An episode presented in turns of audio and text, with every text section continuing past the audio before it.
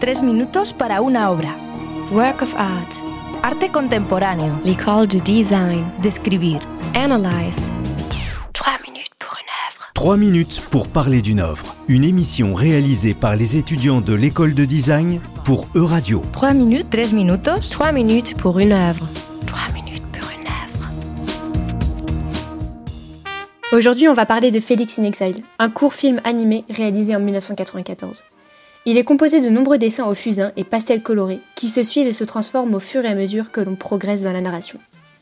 Les dessins sont en fait gommés et redessinés afin de créer une animation du style stop motion et rendre vivant le décor et ses personnages. Ils sont, tout au long de la production, photographiés sur pellicule puis finalement transférés en vidéo, ajoutant couleurs et sons.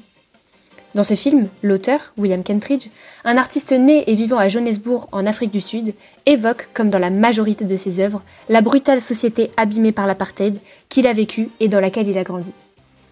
On y voit les corps d'Africains au sol, blessés et ensanglantés, faisant écho aux nombreux morts les mois précédant la première élection multiraciale de l'Afrique du Sud en 1994.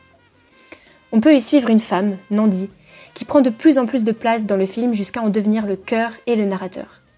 On la voit utiliser des instruments d'observation qui lui servent à visionner cet horrible champ où les cadavres s'accumulent et dessiner ce macabre paysage afin d'attester de la violence et des massacres subis par les Sud-Africains.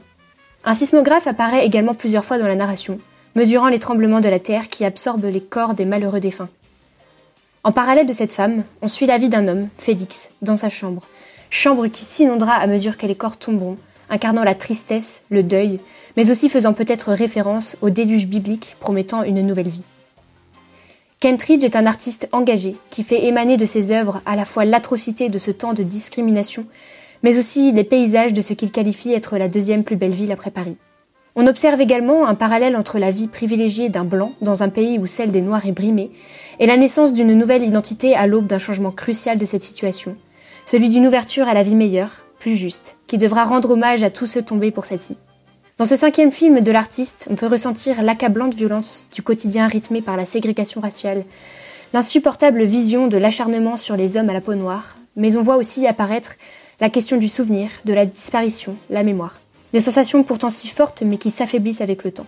Les splendides dessins au fort caractère et riches d'un vécu au cœur des violences comptées, mêlés à la musique, au chant et au bruitage, nous plongent dans cet univers rude et tragique. Une minute 43 de poésie forte et touchante pour évoquer et ne pas oublier un temps cruel de l'histoire, que l'on peut visionner dans différents musées à travers le monde, tels que le Tate Britain à Londres, le Guggenheim à New York ou encore au musée Ludwig à Cologne, mais également sur Vimeo. Fidèle à lui-même, Kentridge transporte son spectateur dans son monde, ce monde pourtant si beau mais tout de même témoin d'une violence passée, ayant laissé des traces indélébiles et irrévocables. Trois minutes pour une œuvre. C'était 3 minutes pour parler d'une œuvre. Retrouvez cette émission en podcast sur euradio.fr.